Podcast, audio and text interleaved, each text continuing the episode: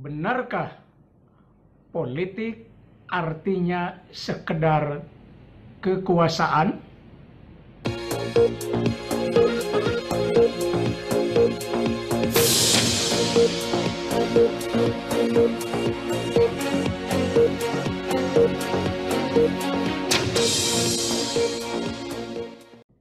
Halo teman-teman, kita bertemu dalam kuliah pengantar ilmu politik. Kembali ke pertanyaan awal, apakah politik sekedar kekuasaan? Nah, sebelum sampai ke pembahasan itu, mari kita lihat penjelasan tentang definisi politik secara harfiah. Ya. Politik berasal dari bahasa Yunani yaitu politika. Ya. Artinya yang berhubungan dengan negara. Nah, akar katanya itu ada dua. Yang pertama adalah polis, yang artinya berhubungan dengan warga negara, dan polis yang artinya negara kota.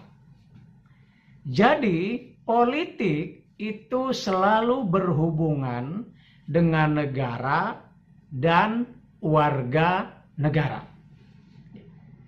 Jadi kalau kita bicara politik selalu itu terkait dengan negara, warga negara, apa kewajiban warga negara, apa hak warga negara, sebaliknya juga bagaimana kewajiban negara terhadap warganya dan sebagainya dan sebagainya.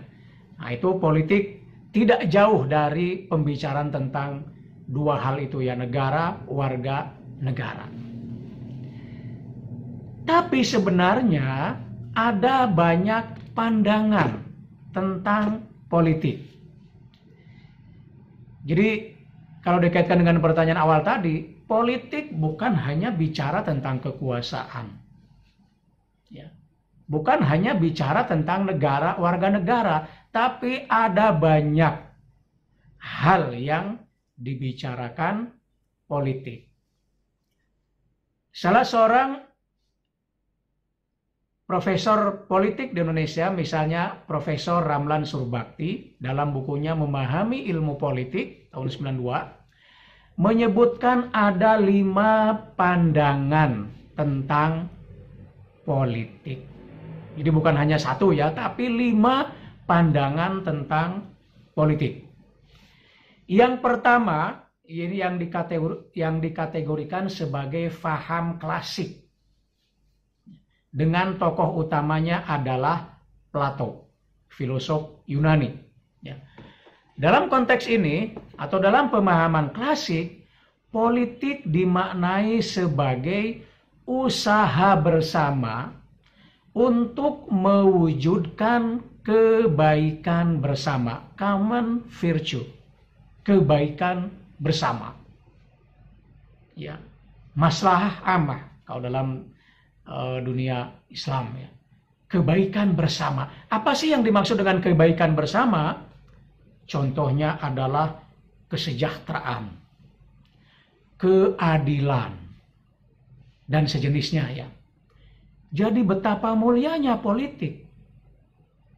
Karena itu dulu Profesor politik dari LIPI Mohtar Pabotini misalnya saat uh, kita undang untuk memberikan kuliah umum tentang politik di Prodi Ilmu Politik FISIP UIN Jakarta menyebutkan bahwa ilmu politik itu adalah ilmu yang paling mulia. Kenapa demikian?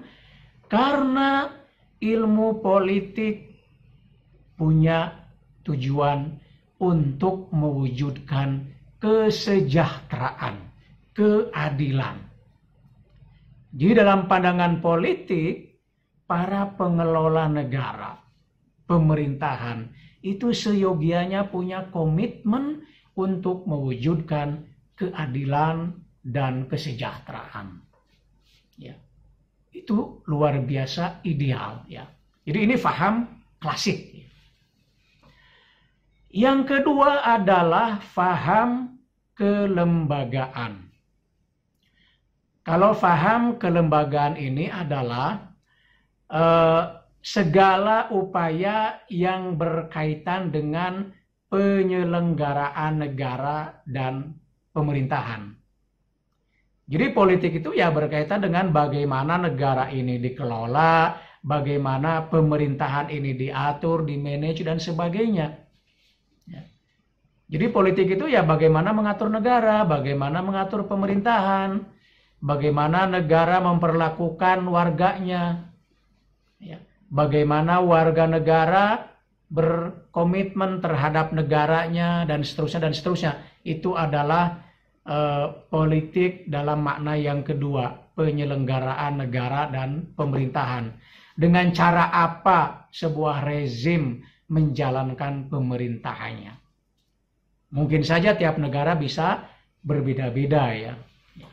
Intinya adalah bagaimana negara dikelola, bagaimana pemerintahan diatur, itulah faham yang kedua. Bisa dipahami bukan? Nah, sekarang paham yang ketiga, ini yang banyak dibicarakan adalah kekuasaan. Jadi politik itu identik dengan kekuasaan. Jadi orang masuk politik yang mencari kekuasaan. Yang dicari adalah kekuasaan. Seorang ilmuwan politik yang juga dikenal dengan ilmuwan komunikasi politik, Harold de Laswell misalnya mendefinisikan politik sebagai who gets what, when, and how. Siapa mendapatkan apa, kapan, dan bagaimana. What-nya, apanya itu jelas adalah kekuasaan. Jadi siapa yang mendapatkan kekuasaan? Ya tentu saja orang-orang yang masuk ke dalam politik. Bisa presiden, bisa anggota DPR, dan sebagainya. When, kapan? Nah itu terkait dengan pelaksanaannya kapan, pemilunya kapan, how, bagaimana cara. Mungkin dalam negara demokrasi ya caranya melalui pemilu. Dalam sistem kerajaan ya caranya dengan turun-temurun. Raja meninggal, anaknya menggantikan.